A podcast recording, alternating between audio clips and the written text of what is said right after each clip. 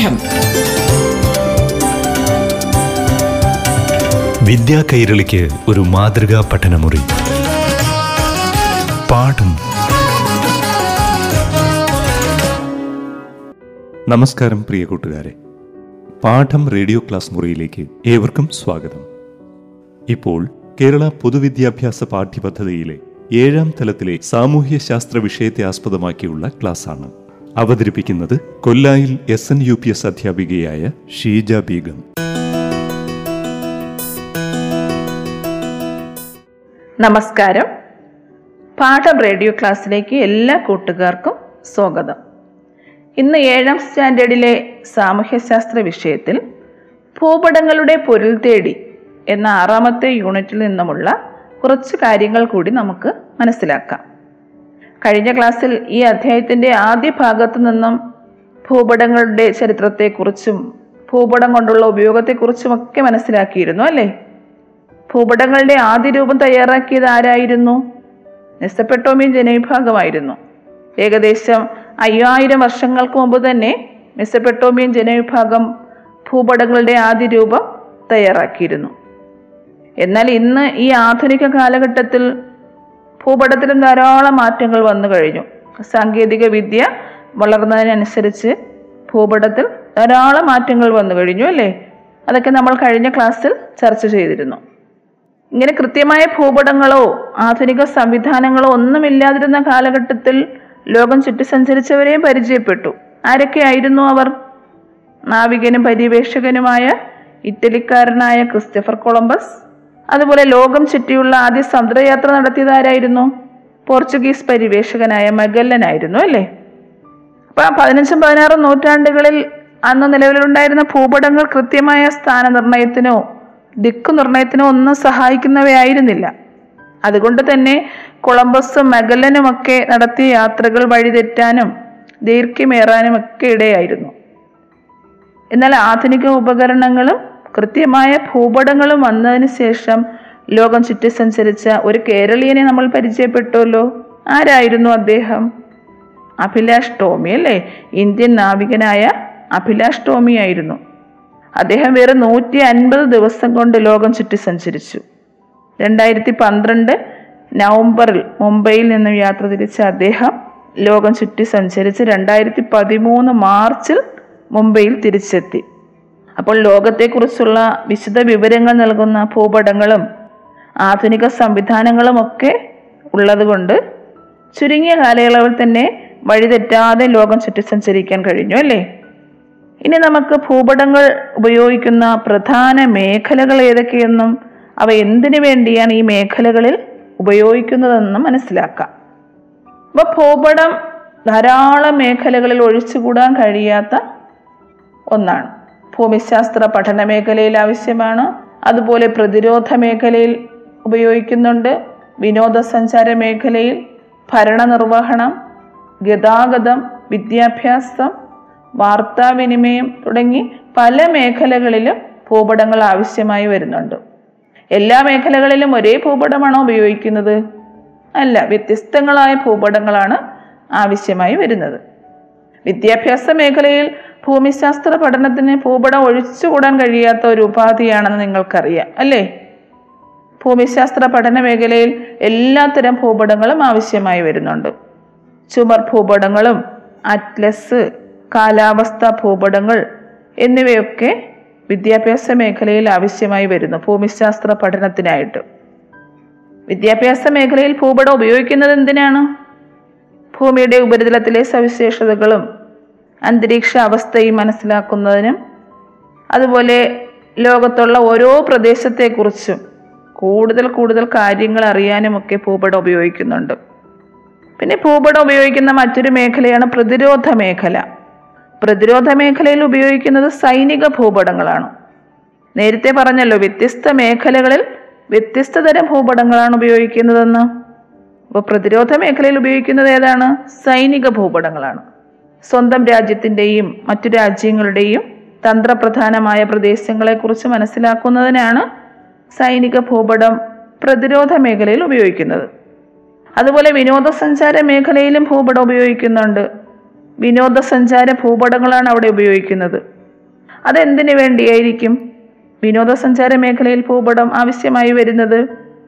അതായത് പ്രധാനപ്പെട്ട ടൂറിസ്റ്റ് കേന്ദ്രങ്ങൾ വിനോദസഞ്ചാര കേന്ദ്രങ്ങൾ ഏതെന്ന് മനസ്സിലാക്കുന്നതിനാണ് ഇവ ഉപയോഗിക്കുന്നത്. അതുപോലെ ഭരണ നിർവഹണ മേഖലയിലും ഭൂപടം ആവശ്യമാണ്. അവിടെ ഉപയോഗിക്കുന്നത് രാഷ്ട്രീയ ഭൂപടങ്ങളാണ്. ഭരണപരമായ അതിർത്തികളും അവിടുത്തെ പ്രധാന ഭൗതികവും സാംസ്കാരികവുമായ വിവരങ്ങൾ മനസ്സിലാക്കുന്നതിനാണ് രാഷ്ട്രീയ ഭൂപടങ്ങൾ അഥവാ ഭൗതിക സാംസ്കാരിക ഭൂപടങ്ങൾ ഭരണനിർവഹണ മേഖലയിൽ ഉപയോഗിക്കുന്നത്. അതുപോലെ ഗതാഗത മേഖലയിൽ ഗതാഗത ഭൂപടങ്ങളാണ് ഉപയോഗിക്കുന്നത്. വിവിധ ആവശ്യങ്ങൾക്ക് അനുയോജ്യമായ സഞ്ചാരപാതകൾ മനസ്സിലാക്കുന്നതിനാണ് ഗതാഗത ഭൂപടങ്ങൾ ഉപയോഗിക്കുന്നത്. ഗതാഗത മാർഗങ്ങൾ പലതരത്തിലാണ് അല്ലേ റോഡ് ഗതാഗതമുണ്ട് റെയിൽവേ ഉണ്ട് വായു ജല ഗതാഗത പാതകൾ എല്ലാം ഉൾപ്പെടുത്തിയിട്ടുണ്ട് ഭൂപടങ്ങളിൽ. അപ്പോൾ ഗതാഗത ഭൂപടങ്ങളിൽ ഇങ്ങനെയുള്ള വിവിധ ഗതാഗത മാർഗങ്ങൾക്ക് ആവശ്യമായ പാതകളാണ് രേഖപ്പെടുത്തിയിരിക്കുന്നത്. അതുപോലെ വിമാനപാതകളെ അടിസ്ഥാനമാക്കി വിമാനങ്ങൾ നിയന്ത്രിക്കുന്നതിന് പൈലറ്റുകൾ ഉപയോഗിക്കുന്നത് വ്യോമ ഗതാഗത ചാർട്ടുകൾ എന്നാണ് അറിയപ്പെടുന്നത്.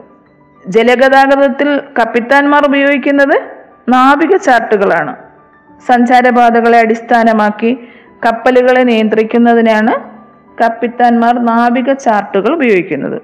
ഇപ്പൊ മനുഷ്യന്റെ എല്ലാ പ്രവർത്തന മേഖലകളിലും ഇങ്ങനെ വ്യത്യസ്തങ്ങളായ ഭൂപടങ്ങൾ ആവശ്യമായി വരുന്നുണ്ട്. ഇപ്പൊ നിത്യജീവിതത്തിൽ ഭൂപടങ്ങൾ ഉപയോഗിക്കുന്ന പല മേഖലയിൽ ഉൾപ്പെട്ടവരെ കുറിച്ച് മനസ്സിലാക്കിയല്ലേ?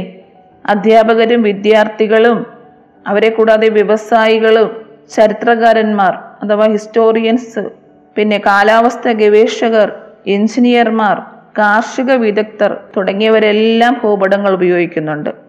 അധ്യാപകരും വിദ്യാർത്ഥികളും ഉപയോഗിക്കുന്നത് അറ്റ്ലസും അതുപോലെ ഭൗതിക സാംസ്കാരിക സവിശേഷതകൾ മനസ്സിലാക്കാൻ തരത്തിലുള്ള ചുമർ ഭൂപടങ്ങളുമാണ് ഉപയോഗിക്കുന്നത്. വ്യവസായികൾ ഏത് തരം ഭൂപടമായിരിക്കും ഉപയോഗിക്കുന്നത്? അവർ ഉപയോഗിക്കുന്നത് വിഭവ ഭൂപടങ്ങളാണ്. വ്യവസായികളും കാർഷിക വിദഗ്ധരുമൊക്കെ വിഭവ ഭൂപടങ്ങളാണ് ഉപയോഗിക്കുന്നത്. കാർഷിക ഉൽപ്പന്നങ്ങളുടെയും മറ്റ് വിഭവങ്ങളുടെയും ലഭ്യതയും വിതരണവും മനസ്സിലാക്കുന്നതിന് വേണ്ടിയാണ് ഇത്തരം ഭൂപടങ്ങൾ അവർ ഉപയോഗിക്കുന്നത്. അതുപോലെ ചരിത്രകാരന്മാർ അഥവാ ഹിസ്റ്റോറിയൻസ് ചരിത്ര ഭൂപടങ്ങളാണ് ഉപയോഗിക്കുന്നത്. ചരിത്രപരമായ പ്രത്യേകതയുള്ള പ്രദേശങ്ങളെ മനസ്സിലാക്കുന്നതിന് വേണ്ടിയാണ് ചരിത്രകാരന്മാർ ചരിത്ര ഭൂപടങ്ങൾ ഉപയോഗപ്പെടുത്തുന്നത്. വ്യത്യസ്ത പ്രദേശങ്ങളിലെ അന്തരീക്ഷ വ്യതിയാനങ്ങൾ മനസ്സിലാക്കുന്നതിന് സഹായിക്കുന്നത് കാലാവസ്ഥാ ഭൂപടങ്ങളാണ്. കാലാവസ്ഥാ ഭൂപടങ്ങൾ ആരാണ് ഉപയോഗിക്കുന്നത്? കാലാവസ്ഥാ ഗവേഷകരാണ്. ഇപ്പൊ മനുഷ്യർക്ക് വ്യത്യസ്ത ആവശ്യങ്ങൾക്കായി വിവിധങ്ങളായ ഭൂപടങ്ങൾ ആവശ്യമാണെന്ന് എല്ലാവർക്കും മനസ്സിലായില്ലേ? ഇനി നമുക്ക് ഭൂപടങ്ങളിലെ ആവശ്യ ഘടകങ്ങൾ ഏതൊക്കെയാണെന്ന് നോക്കാം. നിങ്ങളുടെ പാഠപുസ്തകത്തിൽ പേജ് നമ്പർ അറുപത്തി അഞ്ചിൽ കൊടുത്തിട്ടുള്ള കേരളത്തിന്റെ ഭൂപ്രകൃതി ചിത്രീകരിക്കുന്ന ഭൂപടം ഒന്ന് നിരീക്ഷിക്കൂ. അതിൽ ഭൂപടങ്ങളുടെ ആവശ്യ ഘടകങ്ങൾ എ ബി സി ഡി തുടങ്ങിയ അക്ഷരങ്ങൾ ഉപയോഗിച്ച് രേഖപ്പെടുത്തിയിട്ടുണ്ട്. എന്തൊക്കെയാണ് ഭൂപടത്തിൽ അടയാളപ്പെടുത്തിയിരിക്കുന്നത്?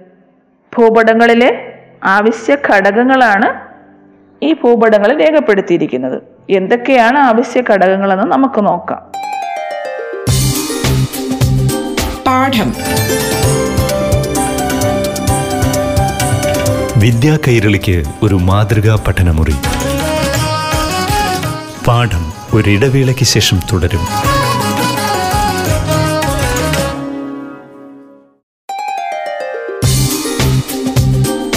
പാഠം.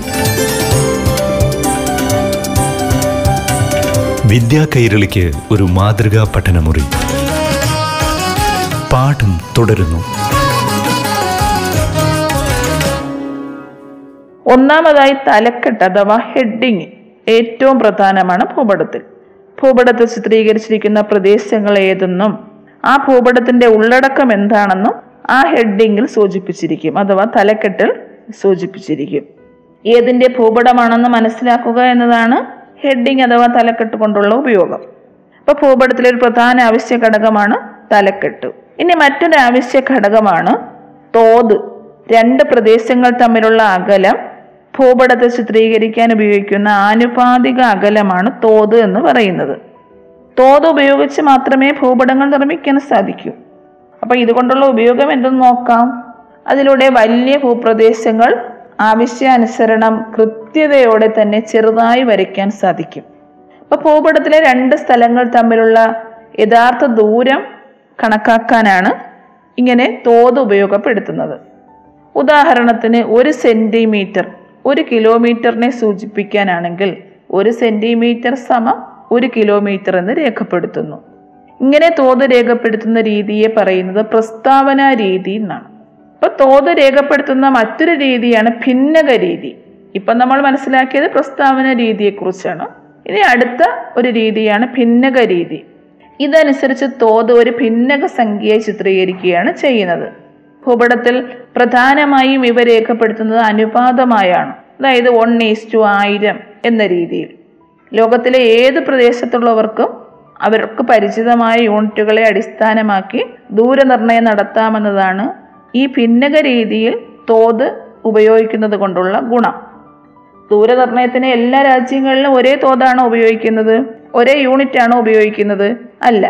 വ്യത്യസ്ത രാജ്യങ്ങളിൽ വ്യത്യസ്തമായ യൂണിറ്റുകളാണ് ദൂരനിർണയത്തിന് ഉപയോഗിക്കുന്നത്. നമ്മൾ ഉപയോഗിക്കുന്ന യൂണിറ്റ് ഏതാണ്? ദൂരം കണക്കാക്കുന്നതിനായി ഇന്ത്യയിൽ കിലോമീറ്റർ ആണ് ഉപയോഗിക്കുന്നത്. ഇംഗ്ലണ്ടിൽ ഉപയോഗിക്കുന്ന യൂണിറ്റ് മൈൽ എന്നാണ് അറിയപ്പെടുന്നത്. അതുപോലെ റഷ്യയിൽ ഉപയോഗിക്കുന്നത് ഗ്രാഡ് എന്ന യൂണിറ്റാണ്. ദൂരം കണക്കാക്കാനായി ഉപയോഗിക്കുന്നത്. ഇപ്പൊ വിവിധ രാജ്യങ്ങളിൽ ദൂരം അളക്കാൻ വ്യത്യസ്ത യൂണിറ്റാണ് ഉപയോഗിക്കുന്നതെന്ന് മനസ്സിലായില്ലേ? ലോകത്തെ എല്ലായിടത്തും ജനങ്ങൾക്ക് ആവശ്യമായ ഒന്നാണ് ഭൂപടങ്ങൾ. അപ്പോൾ ഭൂപടങ്ങളിൽ ഇങ്ങനെ ദൂരം രേഖപ്പെടുത്തേണ്ടത് അത്യാവശ്യവുമാണ്. ഇപ്പൊ വിവിധ രാജ്യങ്ങളിൽ ഉപയോഗിക്കുന്ന തോ യൂണിറ്റ് അനുസരിച്ച് ഈ രീതിയിൽ ഭിന്നക രീതിയിൽ തോത് രേഖപ്പെടുത്താൻ കഴിയും. ഇപ്പൊ ഭിന്നക രീതി നിലവിൽ വന്നത് പൊതുവായ തോത് ചിത്രീകരണ രീതിക്ക് ഉപയോഗപ്പെടുന്ന രീതിയിലാണ്. അതായത് ലോകത്ത് എല്ലായിടത്തും ആവശ്യമായ ഒന്നാണ് ഭൂപടം. അതുകൊണ്ട് പൊതുവായ തോത് ചിത്രീകരണ രീതിയായി ഭിന്നക രീതി നിലവിൽ വന്നത്. ഇനി ഭൂപടങ്ങൾ തോത് രേഖപ്പെടുത്തുന്ന മറ്റൊരു രീതിയാണ് രേഖാരീതി. ഇതനുസരിച്ച് ഭൂപടത്തിലെ സ്ഥലങ്ങൾ തമ്മിലുള്ള അകലങ്ങളെ സൗകര്യപ്രദമായി താരതമ്യപ്പെടുത്തുന്നതിന് സ്കെയിലിന്റെ രേഖാ ചിത്രീകരണം പ്രയോജനപ്പെടുത്തുന്നു. ഉദാഹരണത്തിന് വൺ ഈസ് ടു ആയിരം എന്ന തോതിനെ രേഖാരീതി അനുസരിച്ച് പ്രദർശിപ്പിക്കുന്നത് എങ്ങനെയെന്ന് നോക്കാം. അതായത് പത്ത് സെന്റിമീറ്റർ നീളത്തിൽ ഒരു നേർരേഖ വരയ്ക്കാം എന്നിട്ട് ഈ നേർരേഖയെ പത്ത് തുല്യ ഭാഗങ്ങളായി വിഭജിക്കുന്നു. ഈ ഓരോ ഭാഗവും പത്ത് മീറ്ററിനെയാണ് സൂചിപ്പിക്കുന്നത്. ഇങ്ങനെയാണ് രേഖാരീതി അനുസരിച്ച് തോത് രേഖപ്പെടുത്തുന്നത്. അപ്പൊ ഭൂപടങ്ങളിൽ തോത് രേഖപ്പെടുത്തുന്ന മൂന്ന് രീതികൾ പരിചയപ്പെട്ടു. ഏതൊക്കെയാണത്? പ്രസ്താവന രീതി ഭിന്നക രീതി രേഖാരീതി ഇനി നമുക്ക് ഭൂപടങ്ങളിൽ ഉണ്ടായിരിക്കേണ്ട മറ്റൊരു ആവശ്യ ഘടകം ഏതാണെന്ന് നോക്കാം. ഒരു ഭൂപടത്തിൽ ദിക്കുകൾ കൃത്യമായി രേഖപ്പെടുത്തിയിരിക്കണം. എന്തിനാണ് ദിക്കുകൾ രേഖപ്പെടുത്തുന്നത്? ഭൂപടങ്ങളിൽ സ്ഥലങ്ങളുടെ കൃത്യമായ സ്ഥാനം മനസ്സിലാക്കുന്നതിന് ആവശ്യമായ ഒന്നാണ് ദിക്കുകൾ. പ്രധാനപ്പെട്ട നാല് ദിക്കുകൾ ഏതൊക്കെയാണ്? വടക്ക് തെക്ക് കിഴക്ക് പടിഞ്ഞാറ് എന്നിങ്ങനെയാണ് അല്ലേ അതുപോലെ ഇവയെ നാല് ഉപദിക്കുകളായും തിരിച്ചിട്ടുണ്ട്. വടക്ക് കിഴക്ക് തെക്ക് കിഴക്ക് തെക്ക് പടിഞ്ഞാറ് വടക്ക് പടിഞ്ഞാറ് എന്നിങ്ങനെയാണ് നാല് ഉപദിക്കുകളായി തിരിച്ചിരിക്കുന്നത്. അത് ഭൂപടത്തിൽ രേഖപ്പെടുത്തിയിരിക്കും. അതുപോലെ ദിക്കുകൾ കണ്ടെത്താനുള്ള ഒരു ഉപകരണം നിങ്ങൾക്കറിയില്ലേ? ഏതാണത്? വടക്ക് നോക്കിയന്ത്രമാണല്ലേ സഞ്ചാരികൾക്ക് ഏറ്റവും ഉപയോഗപ്രദമായ ഒരു ഉപകരണമാണ് വടക്ക് നോക്കിയന്ത്രം ദിക്കു തെറ്റാതെ കൃത്യമായ വഴിയിലൂടെ യാത്ര ചെയ്യാൻ സഹായിക്കുന്ന ഒന്നാണ് വടക്ക് നോക്കിയന്ത്രം അല്ലേ ഇനി ഭൂപടത്തിൽ രേഖപ്പെടുത്തിയിരിക്കുന്ന മറ്റൊരു ആവശ്യ ഘടകമാണ് അക്ഷാംശ രേഖാംശ രേഖകൾ. അതിനെക്കുറിച്ച് നിങ്ങൾ മുൻ ക്ലാസ്സുകളിൽ മനസ്സിലാക്കിയിട്ടുണ്ട്. ഭൂപടങ്ങളിൽ നെടുകയും കുറുകയും രേഖകൾ വരച്ചിരിക്കുന്ന കണ്ടിട്ടില്ലേ? ഗ്ലോബിലും ഇതുപോലെ കാണാൻ കഴിയും. അതാണ് അക്ഷാംശ രേഖാംശ രേഖകൾ. ഇവ സാങ്കല്പിക രേഖകളാണ്. കുറുകെ വൃത്താകൃതിയിൽ വരയ്ക്കുന്ന സാങ്കല്പിക രേഖകളാണ് അക്ഷാംശ രേഖകൾ. ഡിഗ്രി അളവിലാണ് ഇവ രേഖപ്പെടുത്തുന്നത്. ഭൂമിയുടെ മധ്യഭാഗത്തു കൂടി കടന്നുപോകുന്ന അക്ഷാംശ രേഖ ഏതാണ്? ഭൂമധ്യരേഖയാണ് പൂജ്യം ഡിഗ്രി അളവിലുള്ള അക്ഷാംശ രേഖയായ ഭൂമധ്യരേഖ തുടർന്ന് ഭൂമധ്യരേഖയ്ക്ക് സമാന്തരമായാണ് തെക്കോട്ടും വടക്കോട്ടും തൊണ്ണൂറ് ഡിഗ്രി വരെ അക്ഷാംശങ്ങൾ രേഖപ്പെടുത്തുന്നത്. തൊണ്ണൂറ് ഡിഗ്രി വടക്ക് ഉത്തര ധ്രുവവും തൊണ്ണൂറ് ഡിഗ്രി തെക്ക് ദക്ഷിണ ധ്രുവവും എന്നാണ് അറിയപ്പെടുന്നത്. ഈ ധ്രുവങ്ങളെ തമ്മിൽ യോജിപ്പിച്ച് നെടുകെ രേഖപ്പെടുത്തിയിരിക്കുന്ന വരകളാണ് രേഖാംശ രേഖകൾ. ഇവയും ഡിഗ്രി അളവിലാണ് രേഖപ്പെടുത്തുന്നത്. പൂജ്യം ഡിഗ്രി രേഖാംശ രേഖ ഏതാണ്? മാനക രേഖാംശം അഥവാ ഗ്രീനിച്ച് രേഖ. അതിന് നേരെ മറുവശത്തായി നൂറ്റി എൺപത് ഡിഗ്രി രേഖാംശ രേഖയാണ് ഉള്ളത്. അതാണ് അന്താരാഷ്ട്ര ദിനാങ്ക രേഖ എന്നറിയപ്പെടുന്നത്. ആറാം സ്റ്റാൻഡേർഡിലും സാമൂഹ്യ ശാസ്ത്രത്തിൽ അതിനെക്കുറിച്ച് നിങ്ങൾ വിശദമായി മനസ്സിലാക്കിയിട്ടുണ്ട്. അക്ഷാംശ രേഖാംശ രേഖകളുടെ പ്രാധാന്യം എന്താണ്? ഭൂപടം ഗ്ലോബ് എന്നിവയൊക്കെ ഉപയോഗപ്പെടുത്തി ഒരു സ്ഥലത്തിന്റെ സ്ഥാനനിർണയം നടത്തുന്നത് അക്ഷാംശ രേഖാംശ രേഖകളെ അടിസ്ഥാനമാക്കിയാണല്ലേ? അതുപോലെ ഓരോ രാജ്യവും ഏതൊക്കെ അക്ഷാംശ രേഖാംശ രേഖകൾക്കിടയിലാണെന്ന് ലോക ഭൂപടവും ഗ്ലോബും ഒക്കെ നിരീക്ഷിച്ച് നമുക്ക് കണ്ടെത്താനും കഴിയും. ഇനി നമുക്ക് അടുത്തതായി ഭൂപടത്തിൽ ഉണ്ടായിരിക്കേണ്ട ആവശ്യ ഘടകം ഏതാണെന്ന് നോക്കാം. ഭൂമിയുടെ ഉപരിതലത്തിലെ സവിശേഷതകൾ പ്രത്യേക നിറങ്ങളും ചിഹ്നങ്ങളും ഉപയോഗിച്ചാണ് ചിത്രീകരിച്ചിരിക്കുന്നത്. ഇവ അന്തർദേശീയമായി അംഗീകരിക്കപ്പെട്ടിട്ടുള്ളതാണ്. കഴിഞ്ഞ ക്ലാസ്സിൽ അതിനെക്കുറിച്ചും പറഞ്ഞിരുന്നു. പർവതങ്ങൾ പീഠഭൂമികൾ സമതലങ്ങൾ കൃഷിഭൂമികൾ തുടങ്ങിയവയ്ക്ക് വിവിധ നിറങ്ങളും ചിഹ്നങ്ങളും ഒക്കെ ഉപയോഗിച്ചാണ് സൂചിപ്പിക്കുന്നത്. അതുപോലെ പാർപ്പിടങ്ങൾ പ്രത്യേക ആരാധനാലയങ്ങൾ റോഡുകൾ ഇവയൊക്കെ പ്രത്യേക ചിഹ്നങ്ങൾ ഭൂപടങ്ങളിൽ ഉപയോഗിച്ചിരിക്കുന്നത് കാണാൻ കഴിയും. ഇനി മറ്റൊരു പ്രധാന ഘടകമാണ് ഭൂപടത്തിൽ ഉണ്ടായിരിക്കേണ്ട ഒരു പ്രധാന ഘടകമാണ് സൂചിക. അതാണ് ഇപ്പൊ നമ്മൾ പറഞ്ഞത്. ഏതാണ്? അന്തർദേശീയമായി അംഗീകരിക്കപ്പെട്ടിട്ടുള്ള ഭൂപടത്തിൽ നിറങ്ങളും ചിഹ്നങ്ങളും എന്തിനെ സൂചിപ്പിക്കുന്നുവെന്ന് കാണിക്കുന്നതിനെയാണ് സൂചിക എന്ന് പറയുന്നത്. ഭൂപട വായനയ്ക്കുള്ള ഒരു പ്രധാന മാർഗമാണ് സൂചിക. ഈ സൂചിക ഉപയോഗിച്ചാണ് ഭൂപടങ്ങളുടെ പ്രത്യേകത മനസ്സിലാക്കുന്നത്. അപ്പൊ ഇങ്ങനെയുള്ള ആവശ്യ ഘടകങ്ങളെല്ലാം ഉൾപ്പെടുത്തി തയ്യാറാക്കുന്ന ഭൂപടങ്ങളാണ് വ്യക്തവും കൃത്യവുമായ ഭൂപടങ്ങൾ. അപ്പോൾ ഒരു ഭൂപടത്തിൽ വേണ്ടുന്ന ആവശ്യ ഘടകങ്ങൾ ഏതൊക്കെയാണ്? ആദ്യമായി ഏറ്റവും പ്രധാനപ്പെട്ട തലക്കെട്ട് ഹെഡിങ് ഉണ്ടായിരിക്കണം. എന്റെ തോത് മൂന്ന് രീതിയിലുള്ള തോത് പഠിച്ചു അല്ലേ? പ്രസ്താവന രീതി ഭിന്നക രീതി രേഖാരീതി അങ്ങനെ മൂന്ന് തരത്തിലുള്ള തോതിനെ കുറിച്ച് പഠിച്ചു. പിന്നെ ഒന്ന് ദിക്കുകൾ.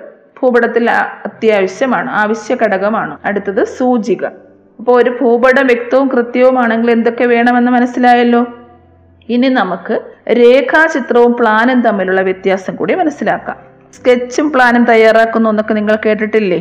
വളരെ കുറച്ച് സവിശേഷതകൾ മാത്രം ഉൾപ്പെടുത്തി ഒരാളുടെ ഓർമ്മയിൽ നിന്നോ ഒരു പ്രദേശത്തെ നോക്കിക്കണ്ടോ വരച്ചെടുക്കുന്ന ചിത്രങ്ങളാണ് രേഖാചിത്രങ്ങൾ അഥവാ സ്കെച്ച്.